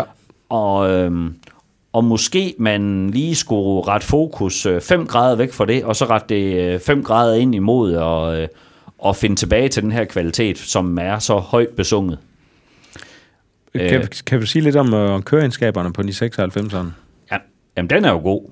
Ja. Altså, de, de, bilen kører fantastisk. Er Det gør meget, den. Meget mere omgængelig. er lidt stille øh, ja. øh, uden sportsudstyr, ja. men, men er utrolig almindelig kørsel. Altså det er sådan en rigtig kone Porsche, ja. man sætter sig ind i, den kører godt, den har øh, de der, hvad har den Henrik, 300 heste? 300 heste til 300, at starte på. som jeg ja. husker det ja. i standard. Ja. Og, den, og 300 heste, det er jo, men det er afbalancerede heste. Ja. Man, kører, man kan køre pænt i sådan en. Ja. Den, men, men er jo, er jo en, øh, kommer jo, øh, øh, bliver den første, der kommer med ESP, eksempelvis, Ja. er jo den første øh, turboen i en 996, er den første der turbo med firehjulstræk. Ja. Ja. 420 heste kommer i, i 2000 som 01-model. Noget helt fantastisk. Øh, fantastisk køremaskine jo, Ja. og øh, en altså, det er jo sådan en, det er jo sådan en bil, du kan sætte dig ind og køre tilbage i, og så kan den så i øvrigt også køre 320 km i timen. Altså det, det, Ja. er, det, det er en fantastisk køremaskine. Den får så senere mere effekt, og så laver man jo en, for første gang en gade GT2'er. Ja. Og sådan en er faktisk den lykkelige indehaver af en 96 GT2. Og der gør man simpelthen det. Der laver man sådan en... Øh, I gamle dage, en i 30 turboen, altså G-modellen som turbo, var jo kaldt uh, The Widowmaker. Blev ja. det sådan den søgenavn. Ja, og det ja. lavede man en ny Widowmaker med en i 96 GT2'eren. Tohjulstræk. Man piller forholdstrækket af, ESP'en af, alle sikkerheds- og assistenssystemer af, ja. øh, lettet bilen alt, hvad man kunne, og så gav man noget mere turbotryk. Ja. Og jeg skal bare lige hilse at sige, at man skal være over sådan en. Ja. Altså, det er ikke, men den er hurtig. Den er skal helst ikke stå med alt for gamle dæk, og, og så lidt vådt Ej, før. og er der, våd, er der våd vejbane, ja, så skal ja. man lade være med at køre. Ja, altså, Men jeg den husker- kører jo meget, meget direkte, og du føler, Ja. det er jo lidt Ja. ligesom at køre Ja. en go-kart. Jeg ja, ja. hentede min på Sjælland øh, i en regnværsdag. Der, det, det blev jeg overrasket over, da jeg øh, sat i, øh, sat i gang nede ved Storebæltsbroen igen. Den er noget levende. det er den. Det er den bare. Men Men, men det er jo den, den har den her legendariske øh, spoiler bagpå. Ja, Ja, ja. Helt klart. ja. Den runde, eller hvad kalder Ja. man den? Ja, en lidt mindre ja. spoiler, men stadigvæk legendarisk, fordi ja. Den buer. Ja, i hvert fald i den første generation Ja, af den. ja. Men man kan sige, at i 93, øh, øh, hvis du snakker om nogle af de specialmodeller, som var i så små styktal, så var det typisk, at Porsche lavede virkelig et, et paradigmeskifte fra de der luftkølede produktioner, som var mindre styktal i specialudgaver for en GT2 i 96. Jeg kan ikke huske, hvor mange styktal, men det var jo i tusindvis. Ja, ja, ja, ja. Og, og den kom jo også i en GT3-udgave ja. Ja. i tusindvis. Ja. Ja. Og dermed blev der produceret rigtig mange af dem. Og det var nok der, hvor der skete et stort skifte. Boxton skulle jo også leve af at være en billigere Porsche, men der skulle produceres mange, for at Porsche kunne, kunne overleve og tjene penge. Ja. Og de blev jo på daværende tidspunkt så modige, fordi nu begyndte de virkelig at sælge mange biler, og det er jo der, de går ind og køber større og større andel af folkevognsfabrikkerne faktisk også. Ikke? Og det er Ja. der, de bliver så modige, de tror, de kan overtage dem. Ja. Med, med Vide King som, som direktør deroppe igennem øh, slut, slut 90'erne. Men øh, man kan sige, øh, sådan i 96 er jo, er jo en mega udbredt model. Altså, der er produceret omkring 1200 GT2'er, og mange af dem er gået til, fordi de er, det, er lidt en, det er lidt en hands-on en. Ja. Men turboer eksempelvis er der produceret rigtig mange af. Altså, den her aften i sidste uge, hvor vi, der mødtes vi jo, hvad var vi, 18 biler mm. på tværs af alle mulige mærker og modeller. De fem Ja. af dem, det var en 96 turboer. Ja. Okay. Altså, det siger jo sådan Ja. meget sigende for, Ja, hvad mange af den er. Men den det er også en bil, der er til at komme til for penge den er til at komme til. Ja. Den er til at komme til. Og for en fantastisk bil. Og det er Det en gør du. fantastisk velkørende bil. Meget. Altså, du får jo en, øh, du får jo en Porsche Turbo, du kan bruge for 300.000 uden afgift, og det betyder, at du kan altså lave en leasingaftale, det sådan en rigtig, rigtig fornuftig. Ja. Øh, så er det jo første generation, hvor der kommer GT3'er. Øh, og det er første generation, hvor der kommer GT3 RS. Yes. Og det er jo nok den, øh, det er jo måske i virkeligheden nok den mest efterspurgte i 96 model overhovedet, den GT3 RS, som kommer i 04. Med Metzger motor uden turbo, 381 heste, 360 til at starte på, og senere Ja, 381. tre- ja, 381 i den sidste. Øh, og, øh, og jo en RS'er igen, øh, Rensport, øh, strippet, gjort, øh, gjort meget kompromilløs i et og alt. Har du haft sådan en, Henrik? Ikke en jeg, jeg har ikke selv Jeg har haft en almindelig GT3'er. Ja, ja, jeg havde en i 97 GT3 Ja. RS. Ja, Jamen, så lad os hoppe op til GT2. 97'eren. ja. Ja. Der er man så tilbage ved de runde forlygter. Yes. Og, øh, og klart bedre kvalitet. Altså, den er, den er mere lavet færdig øh, alle steder. Ja. Øh, og, og starter jo grundlæggende med samme, øh, samme drivlinje. Altså 3,6, 325 heste er det så blevet til at starte på. ja, men samme motorblok, Ja, ja. samme konstruktion. Ja. Ja. Øh, og der kommer jo også... Altså, For, syv, den får lidt længere juleafstand igen, ikke? igen, ja. Ja. ja, ja Motoren ja, lidt ja. længere frem. Ja. Lidt, lidt bredere. Fan, Lidt mere sporvidde. Ja, lidt mere sporvidde. Fantastisk bil, også den i 97. Ja, Ja, ja. ja. Det er et virkelig utrolig hverdagsanvendelig bil. Ja. Øh, lidt længere akselafstand gør jo, at der bliver lidt bedre plads på de her små bagsæder. Ja, 2 plus 2 sæder. Og, øh, og den kan altså reelt set godt bruges. Og, og det er sådan en, hvor folk de måske har svært ved at se forskel på en 91-model og Ja, ja. en, øh, Ja. en Ja. Ja. og en i, hvad, hvad, hvad de nu 97. hedder, de 97, Ja. ja. og så videre. Ja. Ja. Det er en rigtig fin bil. Øh, rigtig fin bil. Kører jo ind til, øh, kører jo ind til midten af 8 øh, i første generation. Så midten af 8 som 09-model får de et facelift, får lidt mere effekt og øh, går fra Tiptronic-gearkassen, går fra den gammeldags automat-gearkasse, som i mellemtiden er blevet til en 5-trins, Yes. øh, og går over til det der PDK-gearkasse, altså ja. en dobbeltkoblings, 7-trins dobbeltkoblingsgearkasse. yes. Som jo skifter noget hurtigere og noget mere direkte. En dejlig gearkasse. Ja. En dejlig gearkasse. Øh, og så er der jo bare et hav. Der kan vi tale om mange specialmodeller. Ja. Det er helt vildt. Der gik de helt amok. der, der, kan, der bliver kapitaliseret hårdt på den. Ja, fordi, fordi man kan sige, du starter med en karriere, og karriere, ja. hvad er det karriere betyder?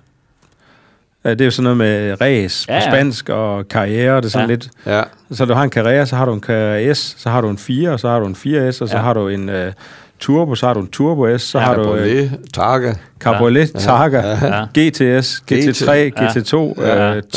GT3 RS, og, og, så kommer, og det er jo så på forskellige, på forskellige generationer. Men, men det, det er jo noget af det, Porsche de stadigvæk kører med, at de er gode til at, ligesom at sige, nu starter vi med, med S'eren og Ja. 4S'eren. Ja. Ja. Året efter, så kommer der så måske øh, lidt billigere model, og så Ja. kommer Og specialudgaver. cabrioleterne Ja, og, lige så videre, og så, så fornyer de faktisk i- op Ja. igennem hele, ja. Ja. Hvad skal man sige, modellens ja. livstid, der forstyr, for, fornyer Ja. de med nye pakker. Men det er jo ligesom Det om, synes jeg er at der ret kom genialt. nogle, og det er genialt, men ja. det var 997-modellen, der var den første, der sådan for alvor, hvor Porsche begyndte at lancere Ny de model her, hver år. Ja, Eller- mange, mange nye udgaver i hvert fald. Ja, nye udgaver, nye ja. udgaver Ja. ja. af den samme model. i Speed, virkeligheden. ja. Speedstone kommer igen, ja. Ja. men i 97'eren. Ja, Ja. Øh, I min optik måske ikke helt så vellykket som de ældre, og den er blevet lidt, lidt større, lidt tungere, så det strider ja. Ja. lidt mod Speedster-konceptet. Ja.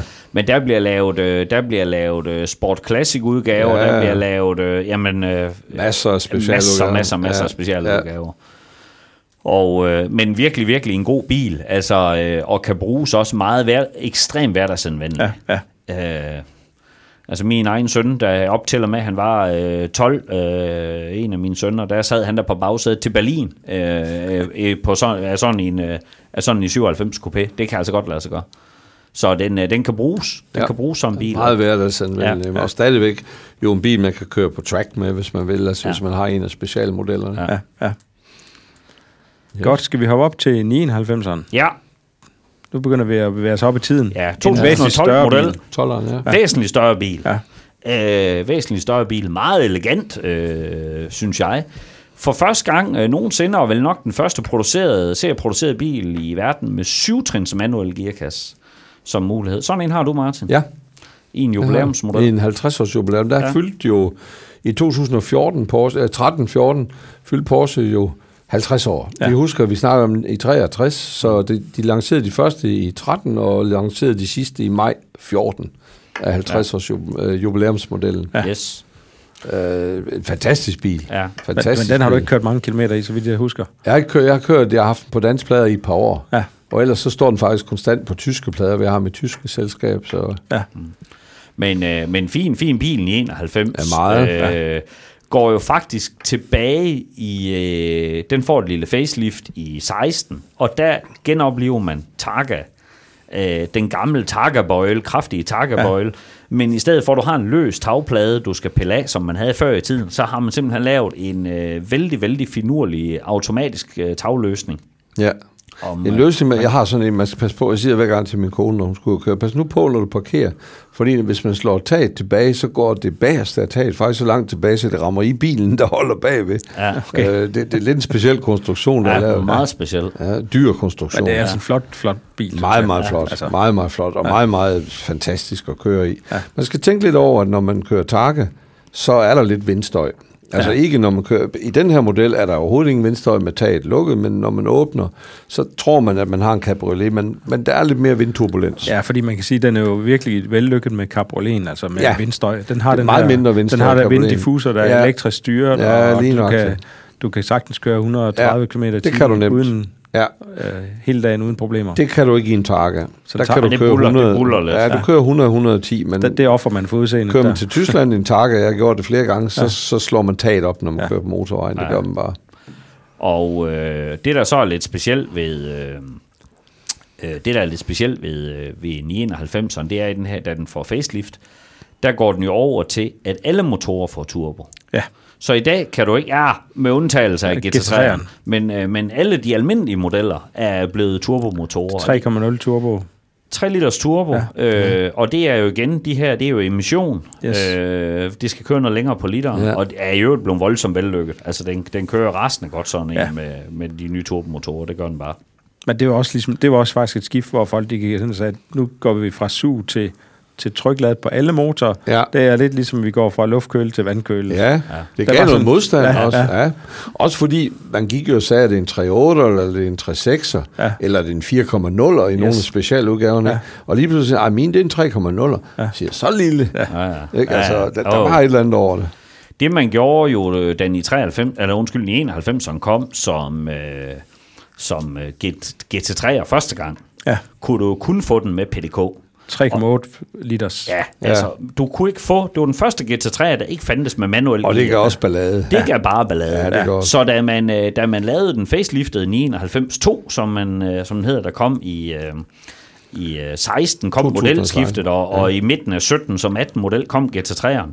Så havde man lavet motoren vokse til 4 liter, og man, øh, det var stadigvæk PDK, der var standard, men du kunne bestille den med 6-trins manuel ja. gearkasse. ZF gearkasse. Ja. Ja. Yes. Og det er jo sådan en, du har, Henrik. Det er sådan en, jeg har, ja. En lækker vogn. men, fantastisk. men også en svær bil at køre. Den har 500 heste, du skal, altså, Jamen, den skal også køres. den skal Ja, køres. ja. Hvor man kan sige, PDK'en, der, som jeg har, der, det er fordelen er, at du kan holde fast, fast i rettet, når du kører, Ja. og skifte gear. Ja. Det har jeg behov for Ja, ja. på en racerbane. Ja. Det har Henrik ikke. Der skal arbejdes Men, lidt. men øh, Henrik er en anden kaliber. Der skal arbejdes Ja, lidt. Vi er, vi er amatører, Allan. Ja. Henrik, han er prof. Så, øh, så kom den jo også som øh, GT2 RS, og det er jo den kraftigste 911, der nogensinde er til at producere med 700 700 heste. Ja. Øh, det er noget en hissikrabat, sådan en. Har du kørt sådan en, Henrik? Nej, det har jeg ikke. det er heller Det ikke. har jeg ikke. Den, den Jeg har prøvet at jo- følge med en nede Ja. på Nürburgring. Det er Ja. ikke specielt. Nej, det er ikke Den- den- nemt. Selv hvis du kommer med 500 heste, så den skrubber godt nok afsted sådan en. Ja, den rykker jo 30 sekunder af på Nürburgring. Altså, Ja. den er på 6, 6,54 på den fulde Nürburgring, ja, det er 20 det, km. Det, det, er, det er voldsomt. Hvor Det er helt vildt. GT3'eren, det er 7,30 Ja. på den fulde bane. Okay. Ja, Så det, det- det, er den er- voldsomt. Sådan. Wow. Det er voldsomt. Men det er også, og det var Og også, det er jeg også bare en lige- bil, der virkelig lige steg i at sige, hvis pris. du skal køre 730, så har du altså en bedre smule travlt. Ja. Så 655, så har du bare rigtig, rigtig, rigtig travlt. Ja. Så går vi lige til den sidste model i 92'eren. ja. Har du sådan en, Martin? Nej, det har jeg faktisk ikke. Nej. Det er jeg nødt til at sige. Men det har heller ikke været så, altså, i 91'erne, jeg var tiltrukket af Targa-konceptet, jeg var ja. tiltrukket af 50-års jubilæumskonceptet, der var en vis hype om det der 50 år. Ja. Jeg har også 40-års jubilæumsmodellen, i, det var den i 96'er, Ja. 2004. Øh, 2003-4 kom de. Men, men i 92'eren siger mig ikke så meget øh, endnu. Den findes i nogle specialudgaver, som jeg har været lidt tiltrukken af. Vi har snakket sammen om et par gange, Henrik. Skal vi have nogle af de der lidt specielle? Men som standard synes jeg ikke, det er noget særligt øh, Så det er anderledes. ligesom om magien er lidt forsvundet. Ja, lidt. Ja. Jeg synes, Ja, der bliver... har jeg det. Jeg synes, der er malket lidt på konceptet, Ja. for at være helt ærlig. Og derfor er jeg faktisk ikke... Jeg bliver ringet op flere gange på og sige, skal du ikke have en i 92'er? Ja. Jeg har faktisk sagt nej, tak. Ja. Ja. Jeg, har, Jeg ved ikke, om den kommer, eller hvad der er, der Nej, sker. jeg ved det heller ikke. Jeg, Nej. jeg ved det heller ikke, men jeg, jeg er nødt til at være ærlig og sige, det. Jeg, jeg har ikke været så tiltrukket Nej, af sådan har jeg også Men den. øh, Det, Nu har jeg, godt, nu har jeg faktisk et billede jeg tror, det herovre. bliver en kort Ja. liv. Jeg tror, det bliver en kort livet. Øh, det ved, finder vi ud af bagefter. Jeg tror godt, det, ja. Godt, det bliver lidt... Det er sådan lidt en ny tidsen i 96'er. I min optik. Ja. jeg har Den det på ikke- samme måde, men jeg, men, men jeg tror, de har svært ved at bryde af det her 7-8 års øh, ja. cyklus. Ja. Det, der er, det, der er sket Ja, det med den, og også. grunden til, den, den er sådan set blevet fremskyndet. Og det er den blevet, øh, det er egentlig et afløb af dieselskandalen, som jo Folkevognskoncernen har, øh, har, øh, har gået noget bodsgang med, kan man, øh, kan man roligt sige. Og der har simpelthen været behov for øh, at, ko- at komme med en model, en 11, som også kan noget med noget hybrid. Og det kunne i 91 ikke. Det havde de simpelthen ikke mulighed for at bygge ind i det. Så i udviklingen af i 92'erne havde de udviklet den fra starten af, til at der også kommer en hybrid-variant af den. ja, og, og på trods af det har jeg lige læst, at, at de har valgt at ikke at gøre det. Nå, De okay. har valgt, fordi Taycan skal ligesom være den, der, Ja, ja. der fremme Ja, ja, paces. Ja. Og man har sagt, indtil 2025 kommer der ingen elektriske udgaver af en 11. Nej, det var det, dejligt. det meldte man ud her for ja. en måned siden, uh, officielt for Porsche. Nå, nu har vi Og jo det haft... tror jeg glæder mange. Jeg mener også, jeg mener også, prøv at høre, jeg ved godt, at øh, øh, det, man kan sige, at hvad er CO2-aftrykket på sådan en bil? Men for et par år siden, der rundede man 11 million Ja, produceret. ja, jeg har uret, million ja, uret. siden, siden, siden, øh, siden 64. Så, Ja. ja. Og øh, det tog 53 år at lave en million af dem. Ja, ja. Og ud af dem, der er 70 procent stadigvæk eksisterende. Ja. Så kan godt ske, at den udleder lidt mere CO2, når den kører. Ja. Til gengæld, så bliver den ikke smidt væk, og det er jo... Nej. Det, der, det, Nej, der nej er altså jo produktions-CO2'en er ikke så høj. der er jo, der er jo fire, der er jo fire brug og smide væk biler i Ja. det her mindst. Ja. Øh, og, og typisk kører de heller ikke så mange kilometer. Jeg skulle så, lige til at sige, at udover det, så, så er det jo ikke øh, for mange, så er det jo ikke en hverdagsbil for Nej, alle. nej. Men jeg kunne godt tænke mig lige at lukke den, lukke den her modelhistorie med, hvad, hvad, for, hvad er dine favoritter af dine øh, 911'er? Ja, mine favoritter er lidt de ældste af dem, og det er mere fordi, jeg synes, der er en eller anden charme over, at man allerede dengang, i, i, jeg har en 64'er prototype, der blev bygget 100 prototyper, jeg har en af dem, Øh, en 64 og 65 model med 2,0 liter 6 motor, jeg synes faktisk fint, man ligger og kører 130, man kører fint til Hamburg i sådan en fil, man kører også fint bare en tur til Jarbæk, øh, og nyder de der, hvis man kan få nogle små veje, og nyder den der måde, dens køreegenskaber i forhold til det er så gammel en bil. Så jeg, jeg kører også gerne i en i 91, men det er, det er hvis, nu, hvis jeg skal vælge, og de holder lige foran mig i garagen, så vælger jeg gerne de gamle. Okay. Fordi jeg synes, de er mere charmerende. Og hvad med dig, Henrik?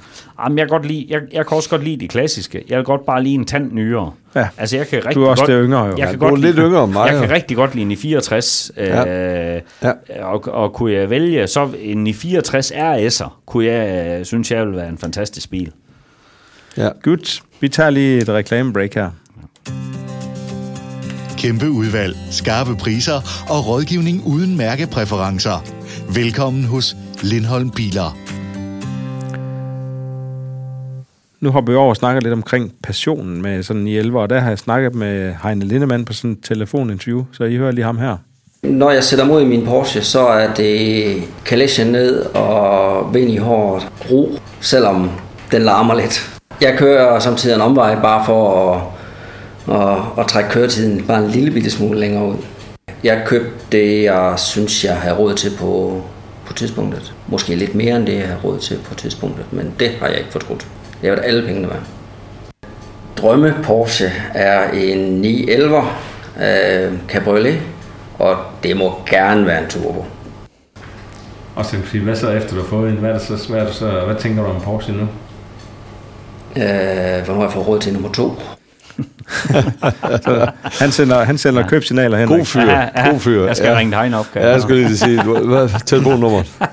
Men det, det han siger, passion for ham, det er, han kører kalesjebil, får kalesjen ned, får ro på, kører en omvej, øh, og så har han så købt en, han næsten ikke har råd til. Det er sådan, det, det, det, er det, han ligesom udtrykker. Ja, Og så tænker han på, hvornår han kan få nummer to. Det må du kende noget til, Martin. det sætter sig simpelthen øh, fast i en. Det der, det bliver, det bliver et eller andet lidenskab. Jeg, jeg, fik et, øh, jeg fik et problem på et tidspunkt, fordi øh, min kone har altid styret mine registreringsattester, og øh, på et tidspunkt synes hun, der kom lige lovligt mange, så tænker jeg, jeg må gøre et eller andet. Så hun fik en kjole. øh, øh, og hun blev glad. så aftalte vi, at, at for hver bil, jeg købte, der, der, der var det nok fair nok, hun også fik en kjole. Ja. Og ikke helt unfair egentlig, men hun er meget bagud med kjoler. Fordi det var vi nødt til at stoppe på et tidspunkt. Det var simpelthen nødt til at stoppe. Jeg synes, at man bliver grebet af det her på en måde, fordi man, man tænker over, når man ser sådan en bil første gang, jeg tror lidt, ligesom du siger, den, den første bil skuffede også mig lidt. Jeg tænkte, så godt kører den da heller ikke. Nej. Men den, den, den, den starter hver gang. Den, der er aldrig noget galt. Øh, Det er sjældent noget galt med en Porsche, lad mig sige det sådan. Og det holder, og den skralder ikke, den rasler ikke. Der er ikke øh, man ved, hvad man har. Den, den er meget, meget tilforladelig. Og så synes jeg bare, at den giver ægte mandekøreglæde, fordi man kører en Porsche. Yes. Jeg har nyere biler, man sætter sig ind i med automatgear og bare kører en tur. Øh, det er ikke det samme. Nej. I en Porsche, der kører man, man bruger sin gearkasse, man, øh, man kan lide den der lyd, når man accelererer. Øh, en tur ud igennem en skov, hvor der ikke er mange biler, øh, på, helst på en asfaltvej selvfølgelig, at, at, er noget af det, der, der tænder mig. Det, det giver bare liv, og, og det får hjertet til at banke lidt ekstra. Jamen, jeg har det sådan, at, at bare det, man, det starter faktisk i garagen. at, du, at du ser din Porsche og siger, Ja. det er en flot bil. Ja. Og så sætter man sig ind, hvis man sætter sig ind i GT3'en, jamen så det, man sætter sig jo ned. Ja, Du sætter dig ned i et skålesæde. ja, ja du, og du sidder fast. Du sidder fast, du Ja. har Alcantara, du, Ja. har det, du har instrumenterne, som i min er rød. Øh, Ja. Du skal, du skal starte, du skal sætte nøglen i gang med venstre hånd. Ja, Altså, ja. og, øh, og så sætter du en gear, og Ja. den, der, den er jo direkte, den er rå, den er larmer. Ja. Den har alt det der mandetingene, synes Det jeg. har den bare. Altså, Ja. Jeg, jeg, ved- jeg så en, en, en, jeg ved ikke, om I har set filmen Le Mans. Jo. Øh, jeg så den her for ikke så lang tid siden. Øh, Jeg styrtede ud i en af mine Porsche og kørte en tur, fordi man bliver simpelthen høj Ja, af. ja. Og, og, det, og det, det, der, det der, man tænder af som mand, Ja. ja. det har Porsche bare. Ja. Også i, jeg har også haft et par Ferrari'er, men det, det er noget andet. Ja. Øh, Jeg skal ikke tale ned om en Ferrari, men det, det er bare ikke samme kvalitetsniveau i forhold til... Det er det bare ikke. Jamen, Nej, det, altså, kan noget, Porsche det kan vinder noget jo- andet. og det kan noget andet, ja. udstråling, Og jeg tror enten er man til det ene eller sammen, Ja. eller til det andet. Ikke? ja. Jeg prøvede på et tidspunkt at ville sammenligne en Ferrari med en italiensk kvinde, og det synes jeg godt, man kunne, fordi det ser godt ud. Øh, Jeg ved ikke, hvor længe det holder, jeg ved ikke, øh, øh, hvor god kvalitet det er, men jeg kunne ikke rigtig få det over på en Porsche og en tysk kvinde, for en tysk kvinde tror jeg ikke, vi forbinder noget særligt godt. Så, der er sådan lidt ilse over det, ikke? Så det har jeg holdt op med. Den, den analogi, Det tror jeg. Lone er rigtig glad for. Ja, det tror jeg også. Det tror jeg også. Øhm, ja, så nu drømmer han så om turbo. Hvad, hvad drømmer du om som din næste Porsche, Martin? Jeg, jeg, jeg, jeg, drø- jeg, jeg drømte om en i 65'er, øh, altså en Porsche 964 Turbo. Ja. Sådan en fik jeg, og, øh, og det bliver jeg bestemt ikke skuffet over. Øh, jeg har lige fået en Porsche 964 Carrera RS. Øh, jeg har en RS Amerika, og jeg har en, en, en europæisk RS. Det er også helt fantastisk, fordi det er, det er pure, altså det er det rå, det er det, ja. det seje, øh, det er Alcantara, det er, det er bare noget andet. Og og jeg synes ikke, jeg har ikke sådan, lige nu har jeg ikke sådan på en ønskeseddel. Jeg, jeg, jeg drømte om Carrera GT, sådan en købte jeg. Ja.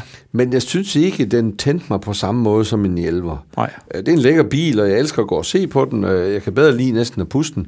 Og køre sådan en, der, der er man ude på bane og køre. Altså, Ja. Jeg synes, den koblingen er en hård kobling, altså det, og det er virkelig en lidt, lidt besværlig kobling. Øh, Det er ikke det samme. Det er en stor bil. Ja. Jeg kan godt lide, at Porsche 911'eren i virkeligheden ikke er så stor. Ja.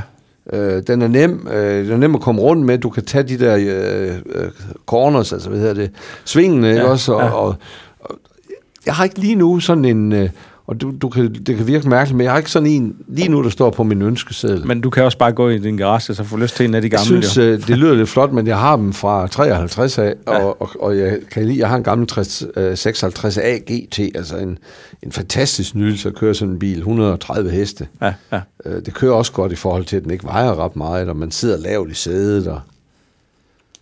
Henrik, lidt omkring din passion for... Ja, jamen, altså, jeg skal bare ud til Martin, kan jeg høre, fordi øh, som jeg sagde, øh, jeg, jeg drømmer om en øh, 964 RS, så den holder ude ved Martin. Og min ultimative drømmebil, det er lige nøjagtigt en Carrera GT. Altså, men jeg ved godt, hvis man så endelig fik den, den kan nemlig ikke, den kan ikke få Ej, godt bruges til noget. nej, ikke så meget Nej, nej, Nej, man nej. bliver lidt skuffet. Men det er en fantastisk øh, ja, kompro- Det 10 er virkelig sådan en 10 cylinder Formel 1 motor. Ja, Ja, manu- manuel gear. Ja, Ja, ja. Og den skrider, og Ingen den assistenssystemer, Ja. ingenting. Ingenting. Og det var dybest set derfor, den kunne ikke for godt sælges fra ny af, for den var simpelthen, For det var, ekstrem. det var simpelthen for ekstrem. De kunne ikke rigtig køre i dem, dem der, der købte dem. Det synes jeg, det er en fantastisk bil. Øh, og ellers, hvis det skulle være lidt mere hverdagsanvendeligt, øh, og af nyere dato, så synes jeg jo, at sådan noget som en 991 i GTS, synes jeg jo er en ja. fantastisk bil. Det er ja. også rigtigt. Og, og så er det det evigt tilbagevendende. Er den 11 åben, eller er den lukket? Ja. Og i min optik, så er den 11 en coupé. Så den, den er lukket. Hos mig er den blevet lukket med årene. Jeg startede ja. også med, at det skulle være cabriolet, det skulle ja. være targa. Klart bedre i lukket. Men Klart det, det, er jo, det er jo meget, det er meget smag og behag. Ja. Men hvorfor, hvorfor GTS'en?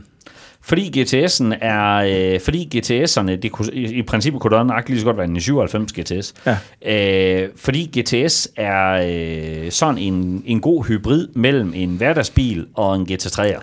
Altså en GT3 er, er for hård at køre i til daglig. Ja. Den er for svær at komme ind og ud af. Ja, og den er, Ja. den er, den er sgu rimelig hardcore. Altså, ja. Du kan mærke den mindste bum. Jeg har sådan en GT3. Du kan mærke den mindste bump. En, en, en, GT, en GTS, synes jeg, den er sat, den er sat sportsligt op, øh, men er til at køre i. Ja. Og den har Alcantara med at sænke 10 mm. ja, og ja, sådan ja, helt Så rigtigt. den har Den er lidt, helt rigtigt. Og den Ja, har, lidt den har fælge, hvor, og altså lidt, lidt Fælge med centerlås. Fælge med centerlås, ja. Ja, ligesom GT3'eren. Ja. Ja. Så, så altså, den er, den er, den er helt, bare helt rigtig. Ja. Yes. Godt. Og Henrik, vi skal lige snakke lidt af race. Ja, Du har, kørt, øh, du har også blandt andet kørt øh, Nürburgring i, din, øh, i Porsche. ja. I altså 11'eren. jeg har jo kørt i, i Danmark i en 96 GT3 Cup dengang, Så har jeg jo i et par år kørt øh, tysk langdistancemesterskab. Det har så været i en Cayman. Ja, men Og du det- har jo kørt taxaomgang i... Og så har jeg jo så i øvrigt kørt i min 91 GT3 og kørt, øh, kørt taxa-omgange på, på Nordsløjfe. Og, og, og, og det kan man jo bare mærke, når man kører sådan en bil dernede. Det er bare det, den er bygget til. Ja. Og den er, øh, det er rigtig nok sådan en manuel gear, den, er da, den skal man lige være lidt over. Fordi i virkeligheden, hvis du skal være rigtig hurtig i en øh, 911 på Nürburgring, så skal du helst venstrefodsbremse. Ja. Altså give gas med højre bremse med venstre. Det er lidt en udfordring, når du en gang imellem skal gear ned. Fordi der skal du bruge venstre fod til kobling. Så du danser, du danser noget med fødderne. Ja. Øh, fordi på Nürburgring er der rigtig mange hurtige sving. og der er det ikke specielt nogen fordel, at motoren ligger bag i. Så du har en lidt speciel køreteknik på en bane i en 11, og der skal du bremse. Der bremser du, der bremser du ligesom dybt ind i svingene. Du bremser ind i svinget. Ja, så du drejer For- lidt, du, mens du, du- bremser. Ja, for at få noget tryk på, for at få noget vægtforskydning og få noget tryk på forhjulene. Ja, ja. Og det fungerer mega godt med venstrefodsbremse. Øh, men det er en fantastisk bil dernede, og man, øh, altså sådan en 4 liters med 500 heste, den, den, det, det, det går lidt stærkt. Det gør godt nok. Ja. Det kan du lide. Ja. Men, men du har også kørt taxaomgang i sådan en kopbil. 911 kopbil, ikke? ja, det har jeg også. En i 97, øh, en i 97 kopbil ja. havde jeg også øh, fornøjelsen af at prøve øh, dernede. Jamen, jamen, det er jo bare, det er jo nogle fantastiske biler, og, og det er jo lige så snart det hedder GT2, GT3, så er det jo ikke bygget på det almindelige bånd. Altså, så er det bygget i Weissach ved Porsche Motorsport, og det er, det er altså lidt nogle andre sager, de bygger biler af. Det er bare. Og man, man kan også købe, kan man ikke også købe med de her Weissach-pakkerne? Jo, jo, det Jo, kan du i dag. altså, kan kan du du købe GT3 RS og GT2 RS med Weissach pakke. Weissach, ja. ja. Ja, Og der er, men du kan også få den med en Mantai-pakke, faktisk.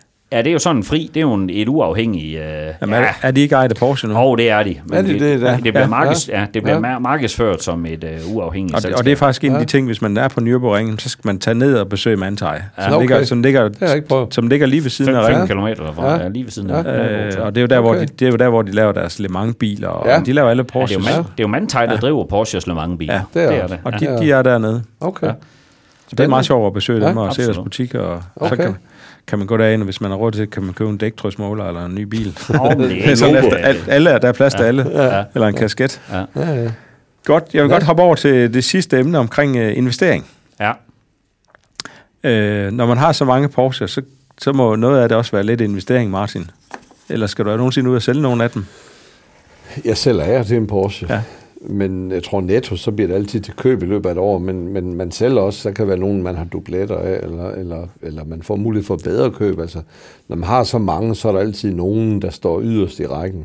Så man siger, den skal man nok på et tidspunkt måske, når, hvis man har haft den i, enten i mange år, eller, eller man siger, jeg har en, der minder om det. Men for mig er det slet ikke startet som investering. Jeg fortalte om tidligere, hvordan det faktisk startede som forretning. Ja. Jeg har så været heldig at have været med igennem så mange år, så man også tænker, at det er da ikke gået helt galt, men, men jeg tror ikke, jeg ved ikke, man, man skal købe en Porsche, synes jeg, fordi det er en rimelig værdifast Ja. hobby. Den taber Men- ikke de der nej. 15-20 procent, som en normal bil gør Nu skal passe på ikke at overtage bilsælgerens øh, øh, øh, argumenter, men jeg tror, man skal, man skal ikke sige, at, den, at du skal købe fordi den stiger også i værdi. Fordi ved vi, om de gør det? Altså det, at de går gennem mange år, men de falder ikke i værdi. Lad mig Nej. sige sådan. Man kan mm. købe en Porsche, køre i den i flere år, og så kan man sælge den til næsten de samme penge. Ja. Jeg købte den i 97, og en, en, en uh, Targa, og havde den i, i noget tid, og solgte den igen for det samme, som jeg gav for den, og havde kørt 25.000 i den. Altså, hvis man vedligeholder den, og, og den er i orden, så, så behøver det ikke koste mange penge at køre i en Porsche. Nej. I modsætning til så mange andre almindelige biler. Ja. Men, men investeringen, altså man, vi så jo vi så jo en årrække, specielt her for en 5-10 år siden, der så vi jo en årrække, hvor man købte, mange kom ind på banen som investor, og, og sådan lidt, lidt bankfolk, og folk, der havde tjent hurtigt penge på et eller andet, og sagde, vi skal have sådan en Porsche, fordi den er, den er dels spændende, men, og vi kan også tjene en masse penge. Ja. Øh, jeg synes, den, den hyper heldigvis går lidt af det, for det giver en lidt overhedet marked. Altså priserne steg for meget, de er sådan faldet lidt igen, men jeg tror ikke, man skal anbefale folk at købe noget, medmindre det er en specialmodel. En Carrera GT, som jeg købte, den er sikret en stigning. Ja. Øh, altså nogle rigtig dyre specialmodeller. En, en, en, en GT2 RS er også sikret en Ja. stigning. Men hvis man køber en almindelig hverdags, undskyld udtrykket, hverdags Porsche, hvis sådan nogle findes, altså mere standardmodeller, så tror jeg ikke, de stiger. Nej. Det tror jeg faktisk ikke, de gør. Det hænger også sammen med styk, altså de producerede styktal, fordi Ja. ja. det er blevet noget helt andet. Ja. Altså, kigger vi op igennem øh, 70'erne eksempelvis, så er de dårligste år blev der produceret 8.000 stykker, og i de bedste år blev der produceret 15.000 stykker. Og, og i dag bliver der produceret i rundt penge 40.000 styk. Så altså, det, det, det, er, det er jo noget helt andet. Øh, Ja. Det er jo noget helt andet. Ja, det smider af på priserne. Så, så det er jo blevet meget mere nørdet i dag. Ja. Ja. Altså, så, øh, så, så det, er blevet mere, det er blevet mere kombinationer. Ja. Altså, jeg havde for nylig øh, handlet jeg med en kunde med en, G- en i 96 GT3'er. Dem er der forholdsvis mange af. Ja. Men lige netop den her bil, den var så i en farve, der hedder Zanzibar rød, som er sådan en orange metal. Jamen, dem er der ingen af lige Nej, nøjagtigt det. nej. Så er den sjov, Ja. fordi den er i første generation. Klart. Jeg bestilte den, min i 91 GT3'er i sådan en lyseblå og med manuel gear, for jeg tænkte, på en gang, så er det den, der er af dem. Yes. Yes. Altså, det bliver sådan noget nørdet. Det bliver sådan Ja. noget nørdet. Ja, ja. Øh, lidt Ja. mere nørdet noget. Men de holder også værdien bedre. Ja, ja. Ja. Klart. Så en speciel farve, speciel ud- farve-udstyrskombination, det er sådan nogle ting, der, Ja. ja. der lægges vægt på. Ja. Men hvad, hvad er den gode, hvis du skal ud og, hvis du, hvis du, du skal helst brænde lidt, hvis vi siger, dem, der brænder for biler og godt vil købe en Porsche, men også lidt med de økonomiske briller, altså få lidt glæde af den, men også heller ikke tage for mange penge på den. Hvad skal de gå ud og købe i dag? Det er selvfølgelig afhængigt af deres punkt, Mm. hvor stor den er. Jeg er måske også lidt afhængig af, hvor meget de er inkarneret Porsche-fan. For Ja. ja. jeg vil sige en, en Porsche G-model, men der er også nogen, der siger, jamen det er jo en gammel bil at køre i. Der er ingen servostyring, der er jo Nej, ikke nej. øh, noget særligt. Så skal man købe den i 96, den i 97. Ja. Men er man inkarneret Porsche-fan, så tror jeg, at den bedste value for money, det er en, en G-model Ja. ja. 3,0 liter. Ja, Tror du ikke det, jo, Henrik? jo. Øh, En velholdt, Ja. ikke, ikke en, som er alt for... Men, men det er en gammel bil, som Martin ja. Siger. Du skal lige vente dig til, du starter ja. Lige, du skal lige ud og vride nøglen, og have den til at gå i tomgang 5 minutter, inden du kører, så olien, den lige er blevet en bitte smule varm, ja. Ja. og gearolien, gear, gearskift går en bitte smule træls ind til gearolien er varm, og, Ja, sådan. ja. og det skal du have lidt forståelse for, og, og kan man ikke leve med det, vil du sætte ud og dreje nøglen, køre whoopty, så skal du i noget i 96, Vandkøle. 97. Ja, vandkøle så. Det er nemt. Ja. Ja. Men hvis vi så siger, det, hvis man skal- førstegangskøberen, der, skal, der er i det segment øh, med den pris, mm. der hvad er det, skal skal han så gå efter den i 96, eller skal han op i den i 97, eller? Jamen altså, i 96'erne er stedet en bitte smule igen nu faktisk. Altså Ja. fra at være total udskilt, Ja, ja, færdig, ja. bum, Ingen den. Ja. Øh, så er det jo egentlig begyndt at komme lidt igen, og i 97'erne, det er jo ikke sådan rigtig blevet en investeringsting endnu. Så, Nej. de er egentlig, så der er ikke den, altså om du vælger en sen i 96 eller en tidlig i 97, det er da ikke den store Det koster prisforskel. næsten det samme. Ja, og, og du bliver altså fin, fin kørende. Det, det Men, gør men, man. men hvis vi så snakker, at man tager den som sådan en, en halvårs leasing, øh, Ja. Ja. så, så er den i 96'erne vel væsentligt billigere end i Ja, 97. det er Lidt den, fordi der er billigere, du ja. ude, der er du ude og køre for ikke ret mange penge. Altså, Ja. der kan du vel køre for, øh, for kan du ikke køre det for øh, 3-4.000 kroner om måneden? 3.500. Ja, jeg vil sige 3.500. Øh, sådan set, hvor ja. Ja. du så har plader på et halvt års tid af dem. Ja, ikke? seks måneder. Ja. Og seks måneder stillestand. Ja, ja. Så, så det er jo, det er jo øh, altså, det, det kommer jo i et niveau, hvor, øh, hvor det er prioriteret. Hvor der er mange, der kan være med også. Ja. Heine, som vi hørte før, har jo taget tilløb til det i mange år, Yes. og er, har jo ikke... Øh, han er jo ikke født med en øh, guldske i rumpetten. Altså, nej, det er jo, nej. det er jo, Det er hans- det er jo, han det er jo helt for. almindelige mennesker. Han ja. Ja. har bare valgt at sige, nu prioriterer jeg det her. Yes. Yes. Øh, og, og kører jo faktisk i sin bil hele året rundt. Ja, det er fantastisk. Respekt. Respekt. Og han er, han er jo virkelig glad for den, og den er aldrig ja. blevet pusset og nusset så godt, den bil ved jeg. Fordi jeg havde den Du før. havde den før, ja. Ja. Men Henrik, din, hvis vi tager din samling, den kan man, du er jo bilhandler, så der er det hele næsten altid til salg. ja. Øhm, hvad, hvad, hvad, hvad er det, du har? Hvordan har du prioriteret den? Altså nu siger du din 91 GT3, og den har du prioriteret lidt med manuel gear og Ja. i den her flotte farve, ja. Miami Blue. Yes. Øh, jamen altså man kan sige, øh, øh, jeg har en gammel, øh, jeg har en gammel F-model fra 70, som jeg ikke rigtig bruger. Øh, jeg ender til at gå og kigge på. Øh, stort set. Men det var den første, jeg købte, og den, synes, den har jeg sådan et specielt forhold til, den bil, så den skal ikke lige, den skal ikke lige sælges. Den første kærlighed. Og den er, er lige nøjagtig, og den har sådan en speciel gul farve fra fabrikken af, så det gør den sådan lidt sjov. Jeg kan godt lide alle farve på. Ja. Så har jeg en 87 i 30 Turbo, som jeg går og venter lidt på, kan blive veteran, så den, den er til at betale afgift på. Og det er jo, det er jo den her drengedrøm. Øh, så har jeg en, en i 93, som jeg har på plader og, og har som hverdagsbil her i sommerhalvåret. Og den har jeg jo prøvet at køre i, den kører fantastisk. Ja, ja, og min, øh, øh, min kæreste skulle da sådan lige omskoles til at køre sådan en, men øh, køre i den Ja, med største velbehag, ja, og, øh, selvom der skal arbejdes lidt med sådan en også. Ja. Øh, og så kan man sige sådan ren som den i 96 GT2 er mere sådan på investeringsniveau, for den, den tror jeg lidt på, den kommer. Det gør han også. Så har jeg en i 97 GT3 RS øh, stående også i anden generation, en 3,8, som også er sådan en investeringsting. Den er til salg, men er, øh, ja, ja, jeg betragter som sådan en investeringsting. Ja, Øh, ja. ting. Helt sikkert. Den kører du heller ikke rigtig i. Nej, den kører jeg ikke i. Den, den, øh, den står... Øh, øh, og så har jeg en, øh, så har jeg som sagt den her 99 øh, GT3'er.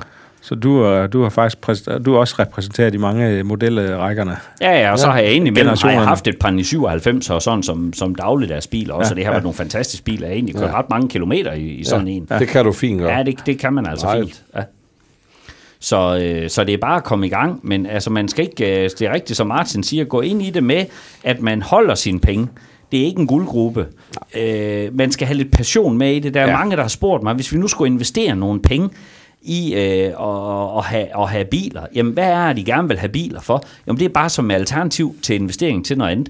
Så, så, så skal I tage noget andet. Altså, Så være. man skal investere i biler, fordi man har passionen ja. Ja. for biler. Ja. Fordi en, selv en bil, der holder stille, den koster et eller andet at have stående. Altså, det skal stadigvæk holde Den skal vedligeholdes. Den skal, Og den det skal, står altså bare at gå en bitte smule i stykker Den er bygget ud. til at køre i. Ja, ja. Øh, så så øh, værdipapir, jamen det koster en bitte smule at have det til at ligge i, de- i depot. Så gør det. Ja. Har du vin, så skal du også gå og vende det. Har ja. du altså ja, ja, ja. øh, Alt, hvad man dyrker, og Der som skal skal være- være en investering, det skal plejes. passionen, passionen skal være der det også. skal plejes, og det skal, man skal brænde for det. Ja. Men øh, der er sådan en amerikansk blogger, jeg har fulgt lidt, han hedder Nick Murray. Han, øh, han er faktisk meget god til at, og er meget passioneret omkring Porsche. Og også det der med, hvordan øh, afskriver man på en Porsche. Altså der er sådan en kurve med, hvordan, hvornår skal du faktisk købe den i forhold til, hvornår du skal sælge den, de forskellige modeller og sådan noget. Ja. Så han nørder meget ned i bunden Okay. med det. Ja. Ham kan man prøve, at- ham skal ja. nok lige prøve at lave Har han haft ret bagudrettet så, eller? Det har jeg så ikke tjekket op Nej, på. nej. Men, men, Spændende, det er jo ligesom også hans argumenter med at sige, når, når de skifter måske til en, øh, en, en punktum 2 øh, eller en opdateret version, så er det måske nu, at du skal, du skal købe eller du skal sælge. Og alt det der har han meget ja. refleksion Mm. over. Ja. Og det, men det er selvfølgelig meget amerikansk baseret, og Ja, det, ja. det kan vi ikke altid bruge til noget i Danmark, Nej, fordi vi i har, Europa i vi har vores afgiftssystem i Ja, især også i Danmark. det i? Danmark, ja. I Danmark. Yes. Godt, men øh, jeg vil godt lige runde snakken af i dag og sige tak for i dag. Tak fordi I vil komme. Tak i lige Tak måde. fordi vi måtte. Ja, det var hyggeligt. Ja. Erhvervsleasing med fuld sikkerhed og lav beskatning. Velkommen hos Lindholm Leasing.